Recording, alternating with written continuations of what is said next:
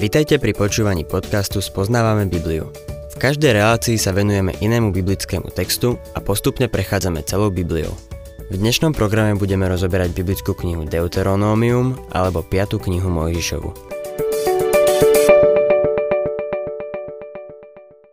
Milí poslucháči, 22. kapitola knihy Deuteronomium nás privádza do ďalšej časti tejto knihy. V kapitolách 5 až 7 sme videli zopakovanie a výklad desiatich božích prikázaní. Kapitoly 8 až 21 sa venovali náboženským a spoločenským zákonom. Teraz v kapitolách 22 až 26 sa dostávame k zákonom, ktoré sa týkajú rodinných a osobných vzťahov. Deuteronomium 22. kapitola 1. a 2. verš. Ak uvidíš blúdiace dobytča alebo ovcu svojho brata, neprejdi popri nich bez povšimnutia, ale určite ich priveď späť k svojmu bratovi. Keď však tvoj brat nie je na blízku a ty ho nepoznáš, priženieš ich do svojho domu a budú u teba, kým ich tvoj brat nebude hľadať. Potom mu ich vráť. Veľa sa dnes hovorí o dobrých susedských vzťahoch. Vidíme, že Boh dal svojmu ľudu zákon, ktorý upravoval dobré susedské vzťahy. Ako vidíme, nie je to nič nové. Je to staré ako Mojžiš. V skutočnosti ešte staršie. Siaha až k Božiemu trónu vo väčšnosti. On chce, aby sme mali dobré susedské vzťahy a aby sa prejavovali v našom každodennom živote. Prejdime k štvrtému veršu. Ak uvidíš, že na ceste padol osol alebo bík tvojho brata, neodopri mu pomoc. Pomôž mu ich zodvihnúť. Nemali byť nevšímaví alebo sa tváriť, že to nie je ich problém. Svojmu blížnemu mali poskytnúť pomoc. 5. verš. Nech žena nenosí mužské veci a muž nech si neoblíka ženské šaty, lebo pred hospodinom, tvojim Bohom, je ohavný každý, kto tak robí.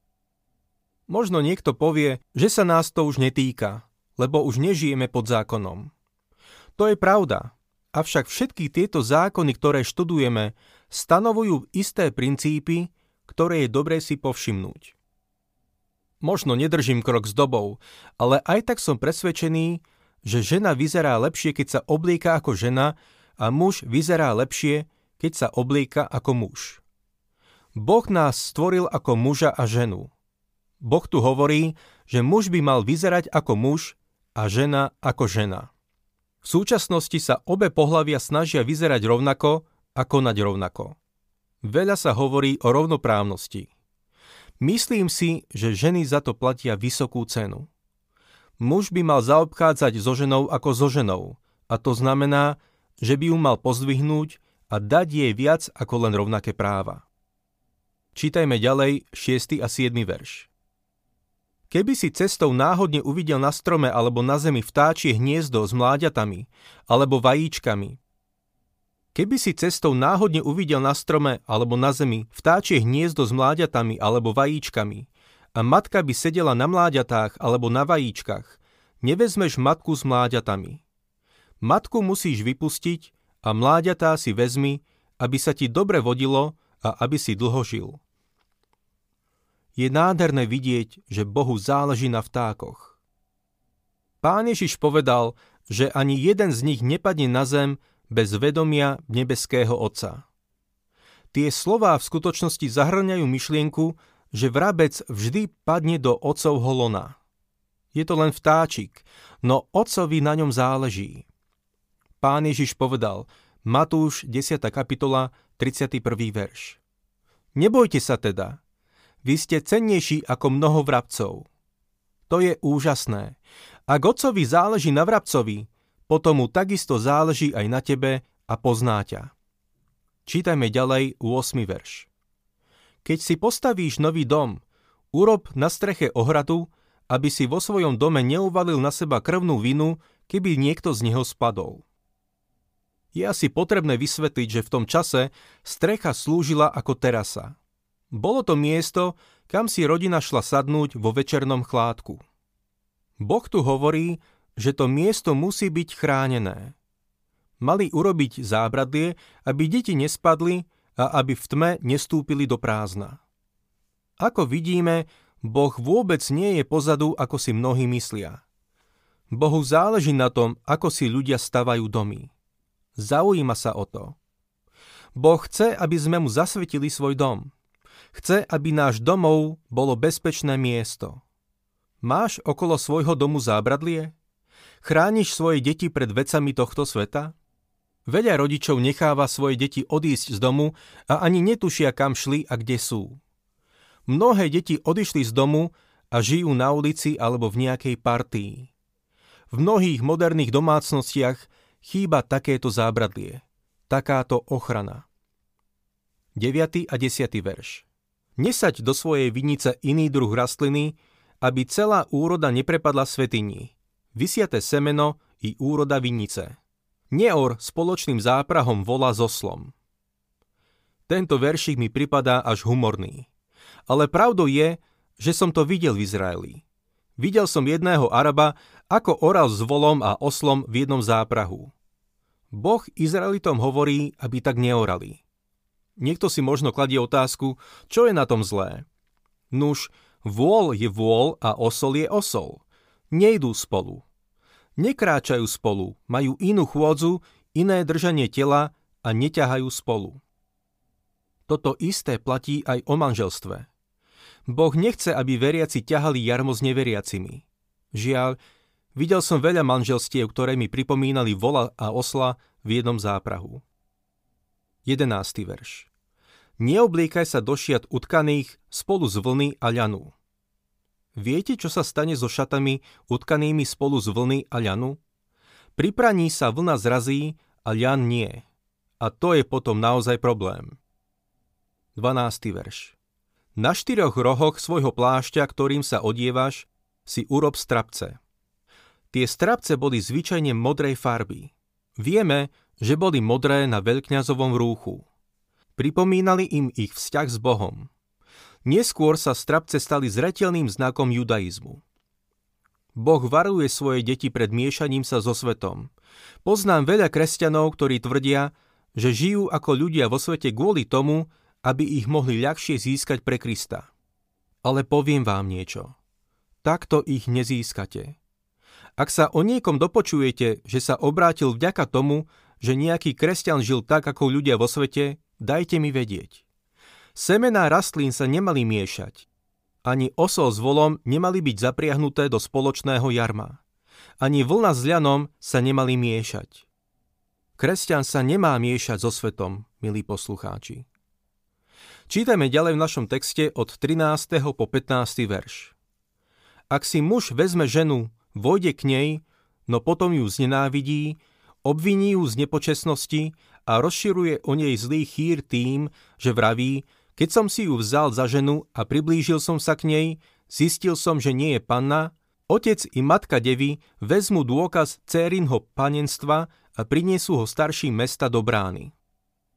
Tento zákon chránil nevinnú ženu pred falošným obvinením.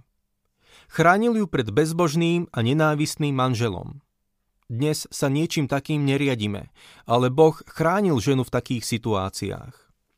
Čítajme ďalej 16. až 19. verš. Otec devy povie starším. Svoju dceru som dal tomuto mužovi za ženu a on ju znenávidel. Obvinuje ju z nepočesnosti a hovorí. Nenašiel som pri tvojej cére znak panenstva. Tu je dôkaz panenstva mojej céry. Na to rozprestrú cérine šaty pred staršími mesta. Starší mesta odvedú toho muža a potrestajú ho uložia mu pokutu 100 strieborných za to, že izraelskú pannu uviedol do zlého svetla a peniaze dajú devinmu ocovi. Ona mu zostane ženou a nikdy ju nesmie prepustiť. Ak však bola vinná, mala byť ukameňovaná. Prejdeme k 20. a 21. veršu. Keby však chýr o mladej žene bol pravdivý a nenašiel by sa dôkaz jej panenstva, vyvedú ju k vchodu otcovho domu a muži mesta ju ukameňujú, lebo sa v Izraeli dopustila nehanemnosti tým, že v otcovskom dome smílnila. Tak odstrániš zlo spomedzi seba. Dnes sa hovorí o novej morálke a nemanželský sex sa považuje za krok vpred. Boh dal Izraelu svojmu ľudu morálny štandard. Božia morálka bola pre každý národ požehnaním. Každý národ, ktorý sa v tomto bode vzdialil od Božej morálky, padol. Keď nad tým uvažujem a vidím stav našej krajiny, plačem. Podľa Božieho zákona daného Izraelu, každý človek, či muž, či žena, ktorý bol vinný z cudzoložstva, bol ukameňovaný. Ak by sme tento zákon aplikovali u nás, mali by sme všade toľko kameňov, že by sa nedalo prejsť ani autom. Boh si cení manželstvo a váži si sexuálnu čistotu. Cudzoložstvo sa v Izraeli trestalo ukameňovaním. Z toho môžeme vedieť, ako sa Boh díva na cudzoložstvo, milý poslucháč. Pamätajme na to, že v Božom zákone je vyjadrená jeho láska. Tento zákon o ochrane a posvetnosti manželstva je dobrým príkladom jeho lásky a záujmu o ľudskú rodinu. 23. kapitola je pokračovaním tejto veľmi zaujímavej časti o zákonoch, ktoré sa týkajú rodinných a osobných vzťahov. Svet, telo a diabol sú traja nepriatelia, s ktorými veriaci zápasy každý deň či dokonca každú hodinu. Žijeme v dobe, v ktorej používame veľmi jednoduchý jazyk, niekedy až vulgárny. Boh vo svojom slove takisto používa jednoduchý jazyk, ale v žiadnom prípade nie vulgárny. Ľudia radi preskakujú tie časti v Božom slove, ktoré sa týkajú osobného života. No myslím si, že by sme sa im nemali vyhýbať, pretože v nich môžeme nájsť veľmi praktické a duchovné ponaučenie pre náš život. Čítajme prvé dva verše.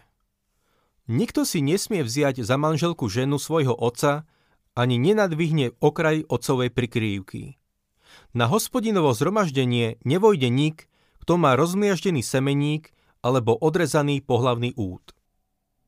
Tieto dva verše majú viac spoločného, ako sa na prvý pohľad môže zdať. Prvý verš poukazuje na isté hranice, ktoré Boh stanovil a ktoré by sa nemali prekročiť. Nedotknutelnosť manželstva je určite jednou z nich. Podľa všetkého aj po otcovej smrti mal syn dať prsty preč od jeho manželky a založiť si vlastnú rodinu. Tým sa dostávame k tomu druhému veršu. Je to veľmi nezvyčajný zákon. Čo chce ním Boh povedať? Verím, že sa vzťahuje na asketizmus, ktorý Boh odsudzuje. V stredoveku boli ľudia svetkami korupcie v Európe, Ázii a Severnej Amerike a odvrátili sa od sveta a stali sa askétmi. Utiahli sa do kláštorov, aby sa oddelili od sveta. Ak mám byť úprimný, nemôžeme im to zazlievať, ale je to extrém a Boh pred ním varuje. V protestantizme môžeme pozorovať rovnaký druh zákonníctva. Niektorí majú pocit, že by sme mali žiť oddelený život. No nikdy som nevidel, že by niekto z tých ľudí mal radostný život. V skutočnosti o niektorých z nich môžem povedať, že sú nebezpeční. Správajú sa veľmi zbožne a sú veľmi šokovaní, keď niekto pred nimi spomenie niečo svetácké. Tí istí ľudia vedia šíriť tie najväčšie klebety a zákerne druhých ohovárať.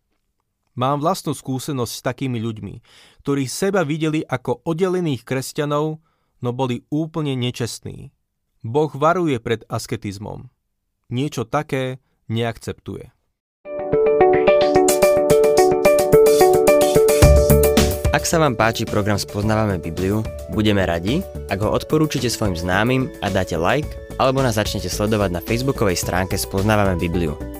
A ak vás niečo oslovilo alebo zaujalo, napíšte nám cez Facebook alebo na adresu spoznávame.bibliu zavinač gmail.com.